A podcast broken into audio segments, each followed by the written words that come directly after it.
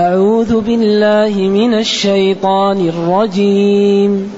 بسم الله الرحمن الرحيم. الله لا إله إلا هو الحي القيوم. لا تأخذه سنة ولا نوم. له ما في السماوات وما في الأرض. من ذا الذي يشفع عنده إلا بإذنه يعلم ما بين أيديهم وما خلفهم ولا يحيطون بشيء من علمه إلا بما شاء. وسع كرسيه السماوات والأرض ولا يؤوده حفظهما وهو العلي العظيم. لا إكراه في الدين قد تبين الرشد من الغي. فمن يكفر بالطاغوت ويؤمن بالله فقد استمسك بالعروة الوثقى. فقد استمسك بالعروة الوثقى لا انفصام لها والله سميع عليم. الحمد لله الذي أنزل إلينا أشمل كتاب وأرسل إلينا أفضل الرسل وجعلنا خير أمة أخرجت للناس. فله الحمد وله الشكر على هذه النعم العظيمة والآلاء الجسيمة والصلاة والسلام على خير خلق الله. وعلى آله وأصحابه ومن اهتدى بهداه. أما بعد فإن الله جل وعلا يبين في هذه الآية عظمه ويبين في الآية التي بعدها أنه لا إكراه في الدين على خلاف بين العلماء في المقصود بذلك. فهذه الآية التي هي آية الكرسي هي أعظم آية من القرآن لأن فيها صفات الله جل وعلا. الله المعبود بحق.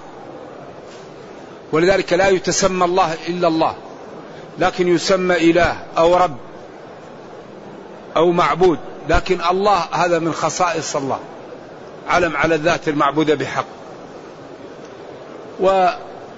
وذكرنا خلاف العلماء في اشتقاقه وقد ذكر ذلك الزجاج في اشتقاق أسماء الله وذكره الراغب في مادة الله الراغب الأصفهاني في في مفردات القرآن. فليرجع لذلك من أراد التفاصيل فيه. لا إله إلا هو. هذه جملة التوحيد وهي مخبرة عن الله. لأن الجملة نوعان فيه جملة صغرى وفي جملة كبرى. نعم. والجمل 14 كل الجمل 14 سبعة لها محل من الإعراب وسبعة لا محل لها من الإعراب. والجمل التي لها محل من الإعراب هي التي يمكن أن تؤول بمفرد. والجمل الذي التي لا محل لها من الإعراب هي إذا أردت أن تأويلها بمفرد لا يمكن فلا يكون لها محل من الإعراب. وهذا مفيد ليساعد طلاب العلم على فهم اللغة. ومن أحسن الكتب التي تكلمت على هذا بن هشام في مغني اللبيب. له الجزء الثاني من مغني اللبيب تكلم على الجمل التي لها محل من الإعراب والتي لا محل من الإعراب والفرق بين الحال والتمييز والفرق بين الصفة والخبر وهي أمور يحتاجها طلاب العلم. أيوة لأن الضعف المستشري بين طلاب العلم ناشئ عن أمرين. الآن طلاب العلم سواء كانوا معلمين أو معلمين الضعف بينهم مستشري بأمرين.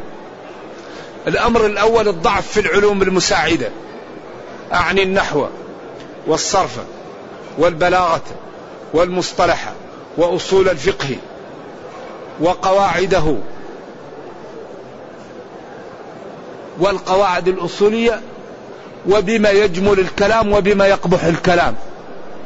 ما هي الأسباب التي تجعل الكلام جميل وما هي الأسباب التي تجعل الكلام قبيح؟ إذا هذا يسمى العلوم المساعدة. فكثير من طلاب العلم لا يفهم العلوم المساعدة. الأمر الثاني الذي هو سبب في الضعف عدم حفظ المتون. طيب إذا كان طالب العلم لا يفهم العلوم المساعدة ولا يحفظ المتون كيف يمشي؟ يمشي بالبركة ولا بما لا يمشي؟ إذا لا بد لطلاب العلم أن يجتهدوا في العلوم المساعدة ويحفظوا المتون عند ذلك ينبلوا ويسهل عليهم الفهم ويسهل عليهم التعبير ويسهل عليهم أن يوصلوا المعلومة بأسرع طريقة وبأوضح طريقة.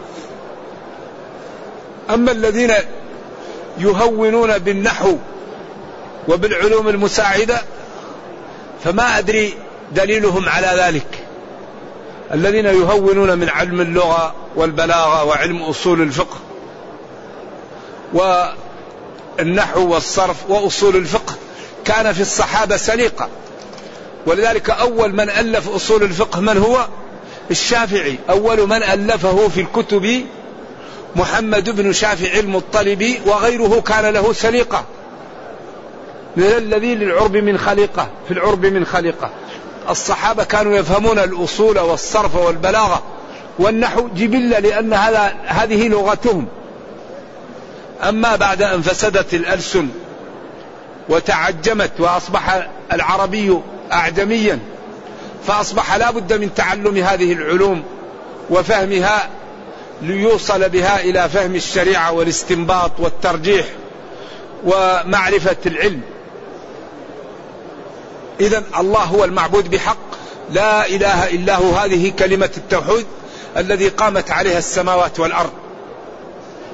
أفضل شيء يقوله الإنسان لا إله إلا الله. والذي قالها خلاص يدخل الجنة. ولذلك من قالها خالصا من قلبه حرم الله عليه النار. ومعاذ حديث معاذ الذي كان رديف النبي صلى الله عليه وسلم على الحمار. قال له يا معاذ أتدري ما حق الله على العباد وما حق العباد على الله؟ قال الله ورسوله حتى سأله سأل قال حق الله على العباد أن لا يشركوا به شيئا وحقه عليهم أن لا يعذب من لا يشرك به شيئا. قال أخبر الناس بذلك؟ قال يتكلوا فلما قربت الوفاة منه قالها تأثما خوف من كتمان العلم. إذا ربنا كريم وطرق الخير عميمة ولكن لا بد إيش؟ الإنسان أن ينتبه يتوب ويعمل ويتحرك. والله لا يضيع أجر من أحسن عملا. أما الذي لا يشتغل وإذا قلت له اتق الله يقول أس... ادعي لي ربي يهديني. ما هو إنصاف. إذا قلت له اشتغل ما يقول ادعي لي ربي يرزقني لازم يذهب إلى العمل. عند العمل يذهب للعمل وعند العبادة يقول لك ادعي لي ربي يهديني. طيب ليش ما تنام في البيت وأقول ادعي لي ربي يرزقني؟ إذا ينبغي أن لا نكيل بمكيالين مكيال لأنفسنا ومكيال لديننا ما ينبغي. إذا كان الإنسان متكل يتكل على كل شيء. وإذا كان يشتغل يشتغل في كل شيء. إذا لا إله إلا هو هذه التي قامت عليها السماوات والأرض وأكثر ما في القرآن لا إله إلا الله. اعبدوا ربكم فلا تجعلوا لله أندادا. فمن يكفر بالطاغوت ويؤمن بالله يكثر في القرآن لا إله إلا الله بطرق كثيرة جدا. وكل ما جاءت العبادة برهن عليها بالقدرة. إذا أمر الرب بالعبادة وأخبر بإكرامه لقوم أو لعقوبته لآخرين يقرن ذلك بالخلق وغالبا يذكر خلق السماوات والأرض. لكن قد يقرب هذا وقد يبعد. في سورة النساء عند قوله تعالى الله لا إله إلا هو لا يجمعنكم إلى يوم القيامة لا ريب فيه ومن أصدق من الله حديثا أتى بتشريعات وبأمور وبأمور حتى قال ليس بأمانيكم ولا أماني. طيب اقرأ بعدها من يعمل سوءا. ولله ما في السماوات وما في الأرض. شوف تقريبا كم مثمن؟ تقريبا تقريبا نصف الحزب ربع ربع الجزء. لا ينخرم. لكن أحيانا يكون قريب كما قال اعبدوا ربكم الذي خلقكم والذين من قبلكم لعلكم تتقون الذي جعل لكم الأرض فراشا والسماء بناء. وقد يبعد.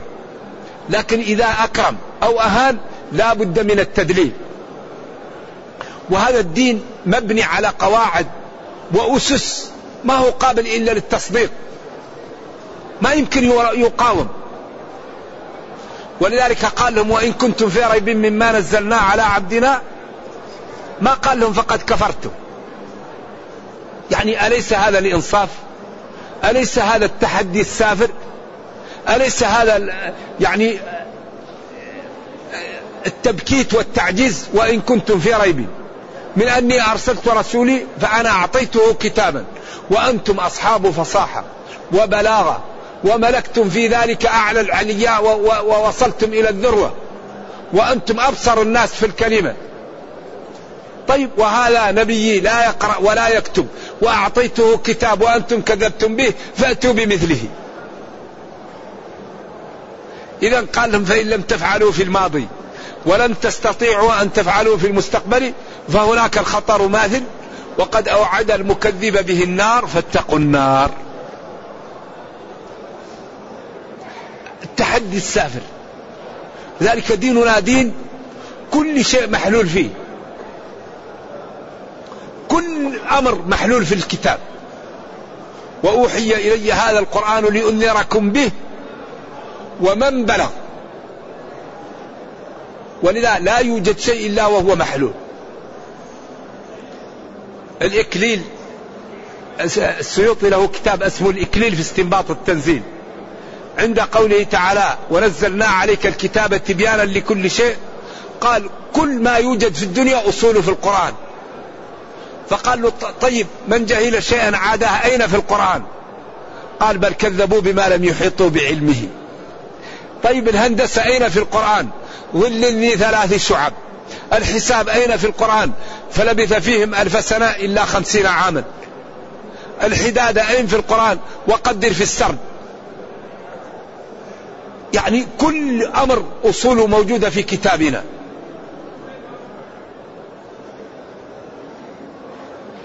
ولكن ينبغي أن نشتغل ونرتبط بالله. إذا لقيتم فئة اصمدوا لكن اذكروا الله. الصمود الحال لا يكفي لا بد من ذكر الله. إذا حري بنا أن نتفهم هذا الكتاب؟ أن نعطيه الوقت؟ أن نعرف الأوامر ونجتنبها؟ ونعرف ونمتثلها؟ ونعرف النواهي ونجتنبها؟ الآن هل رأيتم تأليف في أوامر القرآن ونواهيه؟ لماذا لا يؤلف المسلمون في الأوامر والنواهي؟ وأهم شيء الأوامر والنواهي. لمن عنده ذكاء؟ ينبغي أن أن يتبع الأوامر. القرآن فيه ألف أمر. أو فيه ست ستمائة أو سبعمائة. والأوامر فيه منقسمة إلى ثلاثة أقسام. للوجوب وللسنية وللندب وللإباحة مثلا. كم نهي في القرآن؟ كم منه للتحريم؟ وكم منه للكراهة؟ ولذلك والله الأمة عجيبة. لو الآن واحد جاءته رسالة من أكبر إنسان في البلد ما لا يفعل لها. يبدأ يقرأها وينشرها وهذه الكلمة ما المقصود بها؟ وهذا الواو هنا إيش؟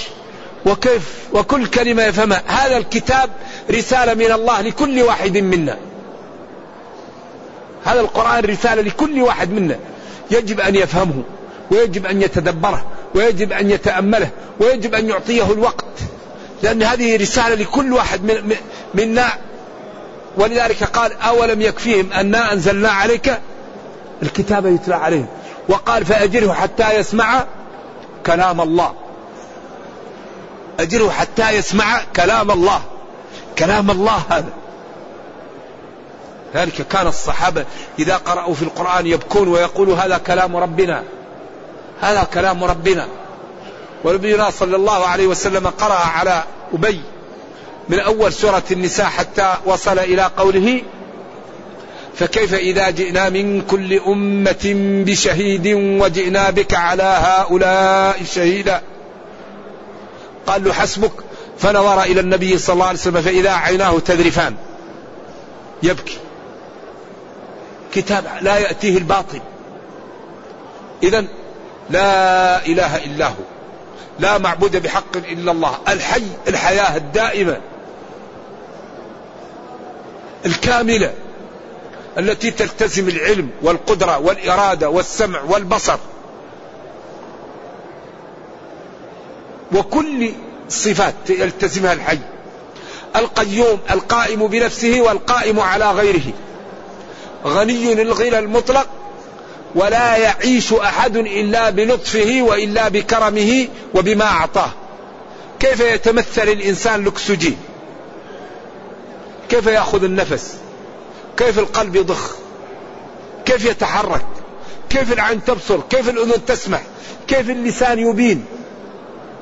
كيف يتحرك؟ كل بإرادة الله ولطفه به. القائم بنفسه القائم على غيره. يرزق هذا ويعز هذا ويذل هذا ويفقر هذا ويغني هذا ويكرم هذا ويشافي هذا ويبتلي هذا. المعز المذل السميع البصير الحكم العدل اللطيف.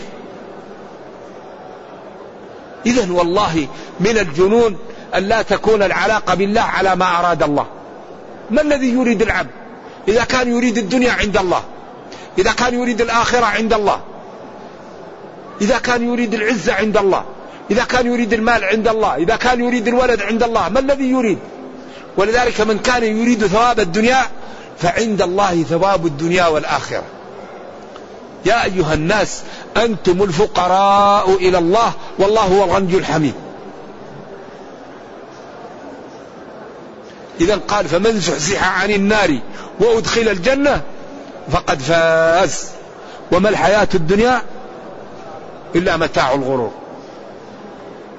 إذا لا عذر لنا بعد هذا البيان الشافي الواضح في كل شيء. يجب أن نجتهد وأن نشمل ونشتغل لديننا ولأمتنا ونرفق. ونكرم الناس. الطيب نكرمه لأنه طيب والبطال نكرمه لإزالة البطالة عنه. فطالما استعبد الإنسان إحسانه.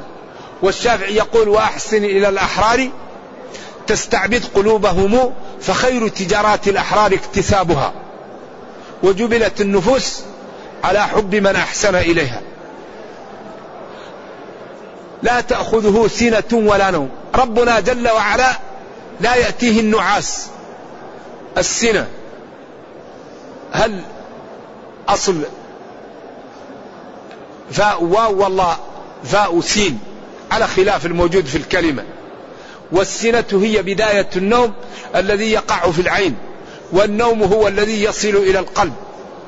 ربنا لا يعتريه النقص ولا يقرب منه النقص لأنه قائم على كل نفس بما كسبت. ما تسقط من ورقة إلا يعلمها. أمره إذا أراد شيئا أن يقول له كن فيكون. عائشة لما جاءت خولة تجادل في قضية ظهار زوجها منها قالت كنت أسمع بعض الكلمات وتخفى علي بعض الكلمات وربنا من فوق سبع سماوات سمعها لقد سمع الله قول التي تجادلك في زوجها. إذا لا ينجي إلا الصدق. نحن الآن لا زلنا في الدنيا. اعلموا أنه لا ينجي إلا الصدق. الله لا تخفى عليه خافية. ولا ينجي إلا الصدق. ما كان حقا خالصا لله صاحبه صادق فيه قبله الله. وما كان لغير الله أو على غير شرع الله. أو كان صاحبه متلبسا بالشرك والكفر لا يقبل. إذا العمل يقبل بثلاثة شروط. الشرط الأول الإسلام. لأن الذي يعمل عمل وهو كافر لا يقبل. وقدمنا إلى ما عملوا من عمل ولكن الكافر إذا عمل عمل قد ينال به الدنيا الجاه والقوة والصحة والسمعة. كما قال ما و... آه... نوفي له فيها ما نشاء ومن أراد لا الآية الأخرى. من كان يريد العاجلة عجلنا له فيها ما نشاء لمن نريد. يعني من صلى للدنيا من تصدق للدنيا من عمل شيء لا لله. هذا قد يكافئ في الدنيا لكن يوم القيامة ما فيه. فالعمل الذي لله يقبله يوم القيامة لا بد فيه من ثلاثة شروط. الشرط الأول أن يكون مسلما. أن يكون العامل مسلما. الشرط الثاني أن يكون مخلصا لله. لا يشاركه فيه غيره. لحديث من أشرك معي غيري تركته وشركه. أنا أغنى الشركاء عن الشرك. الثالث أن يتابع النبي صلى الله عليه وسلم. من عمل عملا ليس عليه أمرنا فهو رد. ومع الأسف أن كثيرا من العباد تأتيهم شياطين الجن وتأتيهم شياطين الإنس وتوحي إليهم. الوحي الذي يكثرون من البدع والضلالات ويظنون أن هذا الحق حتى الواحد عياذا بالله كثير من أعماله لا يجدها. ولذلك الله أخبر وقال شياطين الإنس والجن يوحي بعضهم إلى بعض. زخرف القول غرورا. وقال وإخوانهم يمدونهم في الغي ثم لا يقصرون. ولذلك الذي يحمي من هذا الجانب ما هو؟ أحسنت. العلم. العلم العلم. قد الإنسان ينام ويأتيه الشيطان ويقول له أنا الرسول. صلى الله عليه وسلم. صلي بعد العصر 12 ركعة.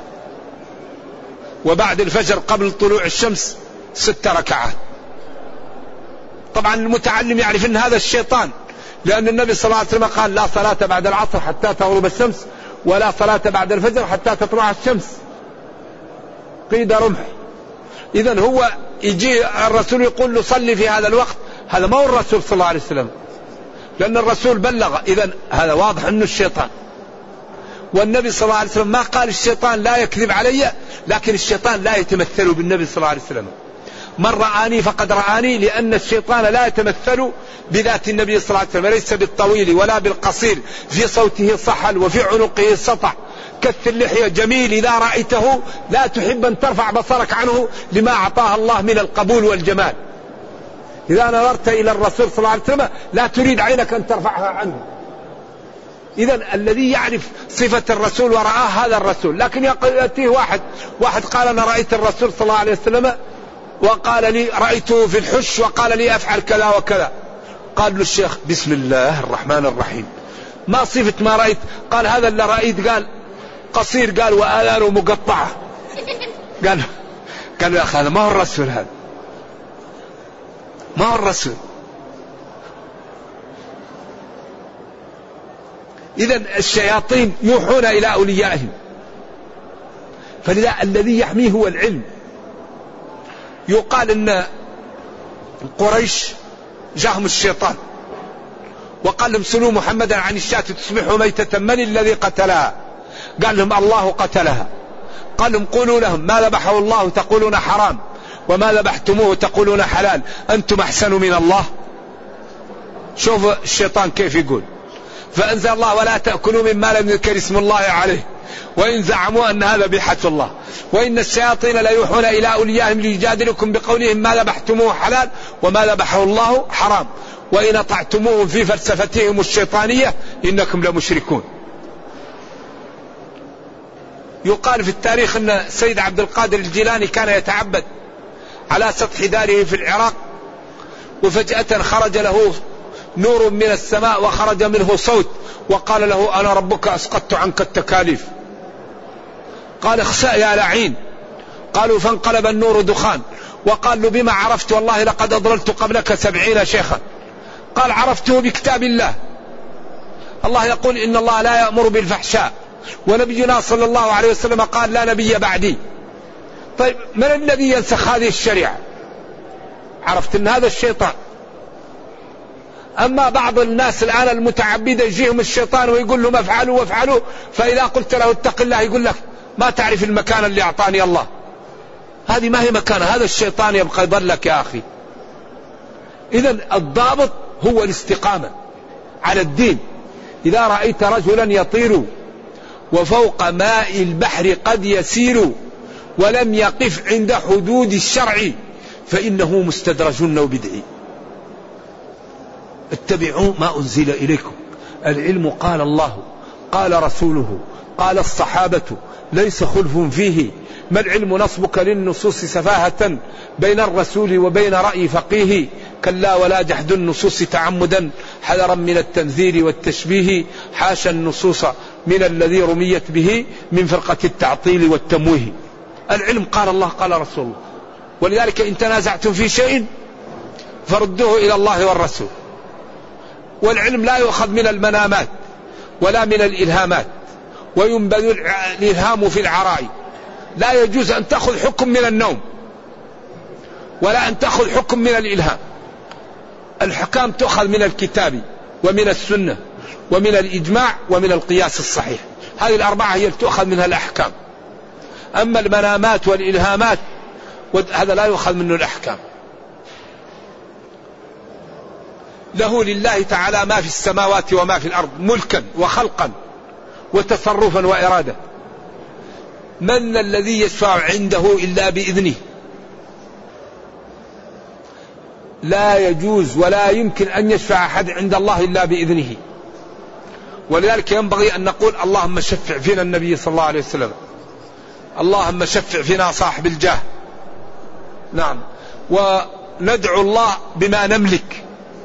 تدعو الله بعملك تدعو الله بإخلاصك تدعو الله بطاعتك تدعو الله بمحبتك للنبي تدعو الله بمحبتك للجنة تدعو الله بخوفك من الله.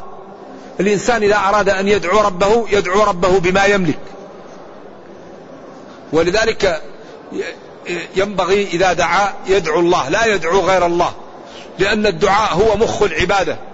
والله قال وقال ربكم ادعوني أستجب لكم. وقال ولا يشرك في عبادته أحدا والعباد هو والدعاء هو العبادة. فلذلك لا ينبغي أن يدعى إلا الله. إذا سألت فاسأل الله وإذا دعوت فادعوا الله ولا يدعو العبد ربه إلا أعطاه. ما سأل أو دفع عنه بقدره أو ادخر له إلى يوم القيامة. ولا يحيطون بشيء من علمه إلا بما شاء. الناس لا يعلمون الغيب إلا ما علمهم الله. والدليل على ذلك أن نوح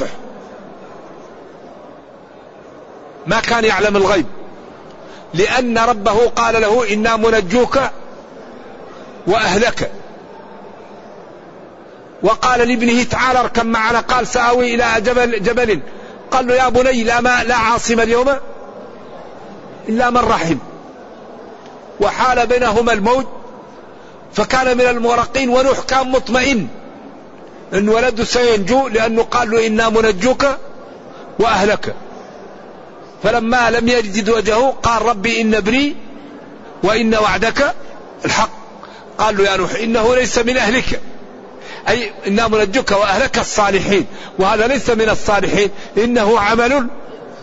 فعلى طول قال ربي إني أعوذ بك ان أسألك ما ليس لي بعلم إذا هذا يدل على أن نوح لا يعلم الغيب.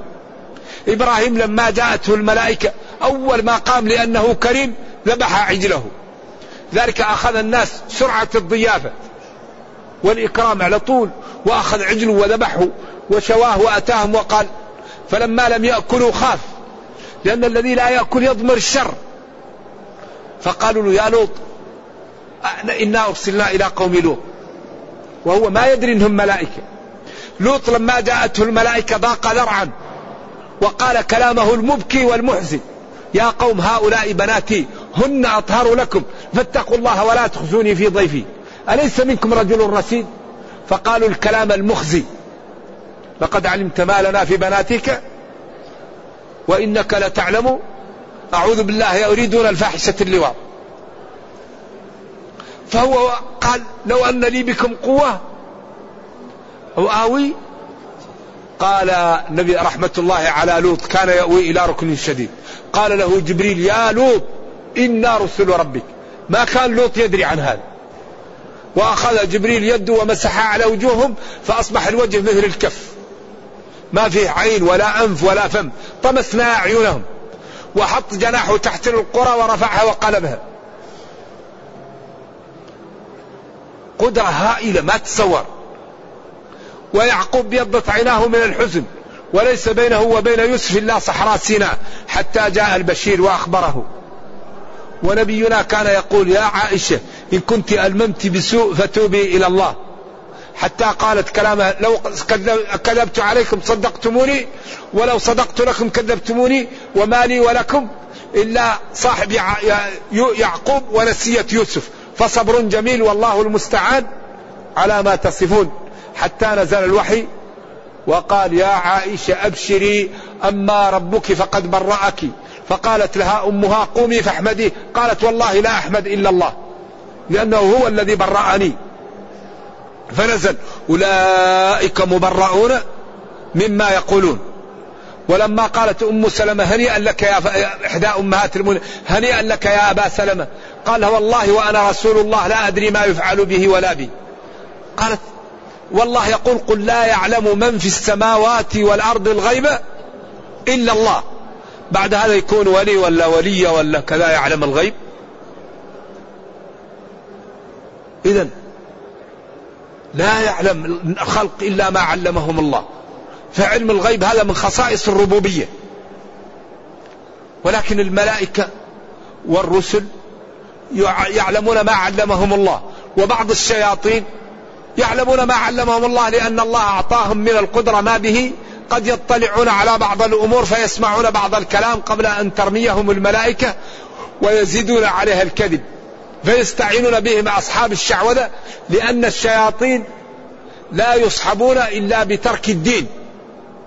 قال العلماء ولا تصح صحبة الجنون إلا لمن يترك بعض الدين. الشياطين لا يساعدون إلا من يكفر. فإذا كفر يساعدونه. أما الذي لا يرضاهم ولا يكفر ما يساعدونه. ولذلك هذا السرداب كله إنه يراكم هو وقبيله من حيث لا ترونهم. فإذا كان بعض الناس يكفر ويستعين بهم وقد يأتونه بكذبة بكلمة حق ويزيدون عليها مئة كذبة. لذلك من أتى عرافا لم تقبل له صلاة أربعين يوما. ومن صدق بهؤلاء عياذا بالله. ولذلك السحر لا يكون إلا بالكفر. لا يمكن السحر الحقيقي في شعوذة. لكن السحر الحقيقي لا يكون إلا بالكفر. ولذلك قال وما كفر سليمان. وقال وما يعلمان من أحد حتى يقولا إنما نحن فتنة فلا تكفر. وقال ولا يفلح الساحر. وكلمة لا يفلح في القرآن لا يعبر عنها إلا بالكفر. فدل على أن الساحر كافر. ولذلك يعني الساحر حده قتله حديث بجالة. اقتلوا كل ساحر وساحرة. لكن ينبغي أن يفرق بين الشعوذة والدجل والسحر. لأن الشعوذة والدجل كذب أو بعض الأمور التي لا تجوز. لكن السحر الحقيقي الذي فيه صرف حقوق الله للغير هذا كفر بالله. نرجو الله السلام والعافية. نعم. ومن أراد الاستزادة فلينظر في أضواء البيان في الجزء الرابع في سورة طه عند قوله تعالى ولا يفلح الساحر حتى فإن فيه أبحاثا جيدة في هذا الموضوع وفيه نقول جيدة عن الفخر الرازي وكذلك في آية في ابن كثير في آية وما يعلمان من أحد. نعم في سورة البقرة. إذا له ما في السماوات وما في الأرض. من الذي يشفع عنده إلا بإذنه يعلم ما بين أيديهم وما خلفهم.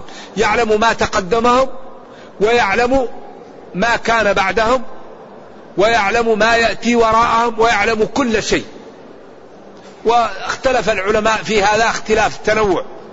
ما قبلهم يعني ما سيأتي وما بعدهم ما جاء أو ما قبلهم ما يظهر وما خلفهم ما يخفى.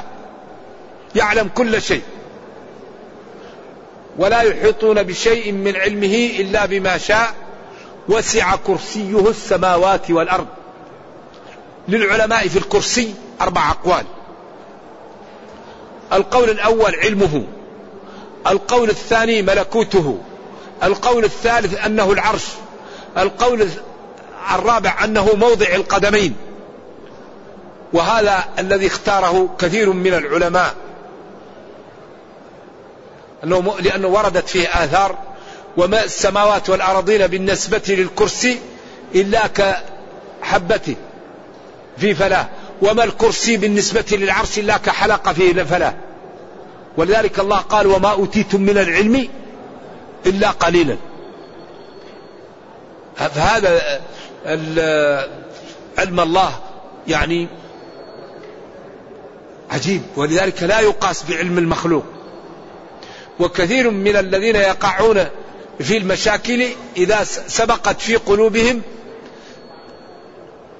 أقدار التشبيه هو الذي يأتي التأويل لأن التأويل سبب التشبيه. ولذلك التأويل والتشبيه هذا مترابطان لأن الذين ينفون الصفات سببها أنهم وقع في, في, في قلوبهم تشبيه الله فأرادوا أن ينزهوا. هذا سببه ولذلك الله بين هذا. قال ليس كمثله شيء وهو السميع البصير. وقال ثم استوى على العرش الرحمن فاسأل به خبيرا. ولا يصف الله أعلم بالله من الله. ولا يصف الله بعد الله أعلم بالله من رسول الله. أنتم أعلم أم الله؟ والرسول صلى الله عليه وسلم لا يجوز له أن يؤخر البيان عن وقت الحاجة فما قاله الله نقله وما نفاه ننفيه وما سكت عنه الوحي نسكت ولا يؤوده حفظهما. يثقله.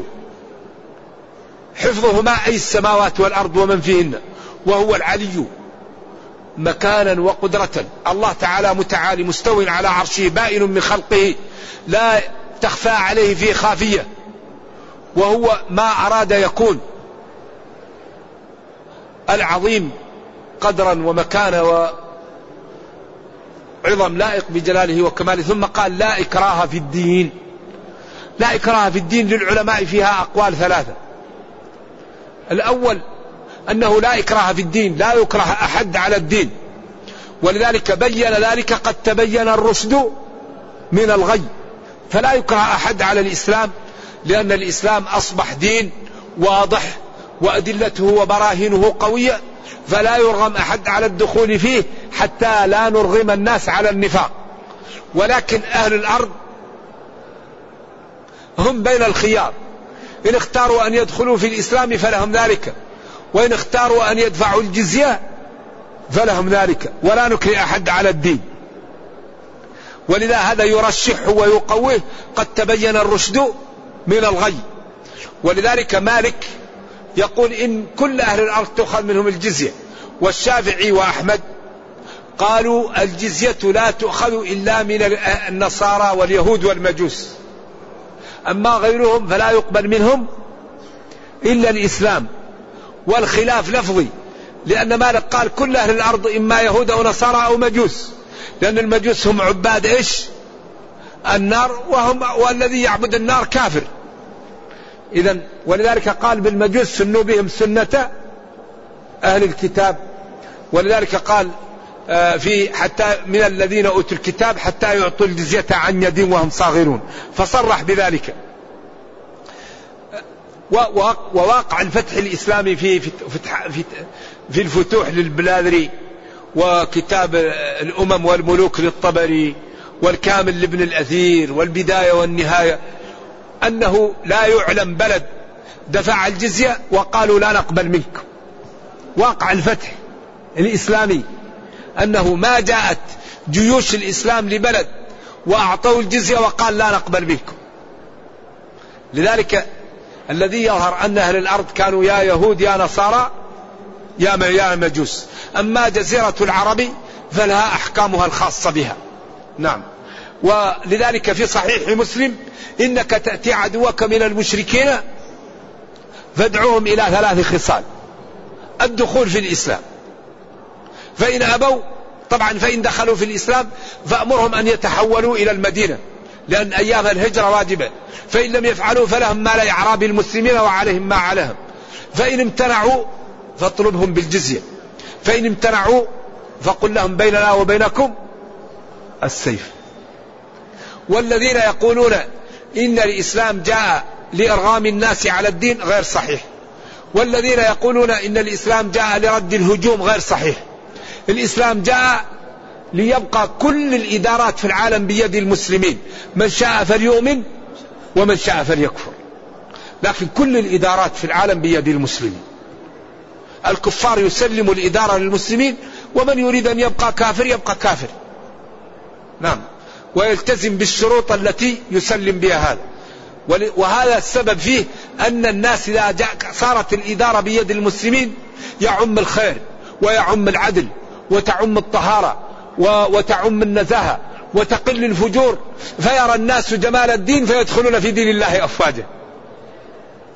ذلك كل بلد فتحه المسلمون بعد مدة وجيزة أهله يدخلون في الدين لما يروا من السماحة ومن العدل ومن الإنصاف ومن الصدق. ولذلك لا يخالط أحد من الناس مسلما صادقا إلا ودخل في الإسلام. إلا من كان محجوبا عن الدين عياذا بالله. شقيا أزلا. ولو نظرنا إلى الذين يدخلون في الإسلام الآن نجد أن أكثرهم يدخل بسبب مصاحبتهم للصالحين أو للصادقين أو لما يروا من بعض الأفراد الذين استقا... وفقهم الله للاستقامة التامة على الدين. فهؤلاء إذا صحبهم غير المسلمين أعجبوا بالإسلام ودخلوا في الإسلام. ولذلك أنفع ما ينفع هو السلوك.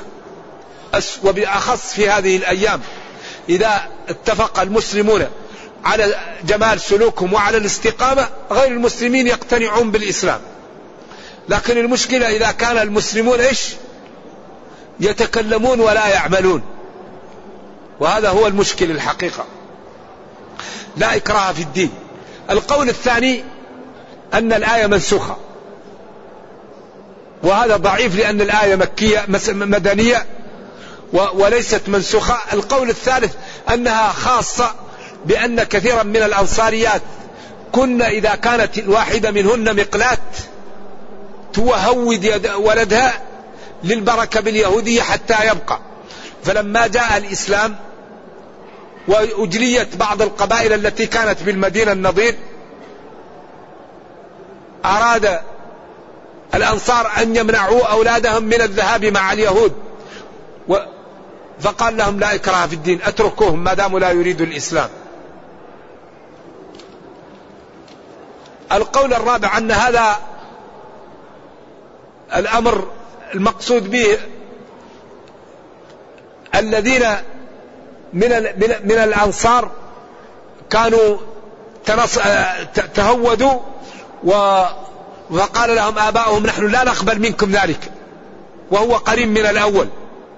فقالوا لهم لا لا ترغموهم والذي يظهر أنه لا إكراه في الدين لمن لم يدخل في الإسلام ولكن الذي يدخل في الإسلام لا يسمح له بالخروج منه ولكن لا يكره أحد بالدخول في الإسلام لم يكن من بدايته مسلما فالذي كان كافرا وهو على كفره لا يلزم لا يلزم بالإسلام لكن يلزم بالإذعان للإسلام. يدفع الجزية ولكن لا يظلم ولا يؤخذ منه الزائد ويحفظ في دمه وماله وعرضه ومن عمل له شيء يعاقب ويكون عمل جريمة. ولذلك يجب أن يحموا هؤلاء كما نحمو أنفسنا. لأنهم هم الذميون حقوقهم واجبة لهم. ولذلك العلماء قالوا إذا سرق المسلم مال الذمي قطع به. أبو حنيفة قال يقتل به لأنه ما دام يقطع بماله يقتل به. لكن لا يقتل المسلم بالكافر لكن يعزر ويكون عمل جريمة لأنه قال ولا مسلم بكافر. نعم كما هو معروف ولكن هذه جريمة يعاقب عليها ويعزر عليها الإمام ويجب للمسلم أن لا يظلم لا مسلم ولا كافر. ولا يجرمنكم شنآن قوم على أن لا تعدلوا. وظلم الكافر أشد من ظلم المسلم لأن الكافر إذا ظلمت يقول هذا الدين يأمر بالظلم. يكون سبب في تشويه الإسلام. وبالأخص من يعيش من المسلمين بين ظهراني الكفار. قد تبين وضح الرشد من الغي الحق من الكفر والإسلام من غيره والضلال من الهداية. فمن يكفر بالطاغوت ويؤمن بالله. الطاغوت يقال لكل ما عبد من دون الله. وهو راضي.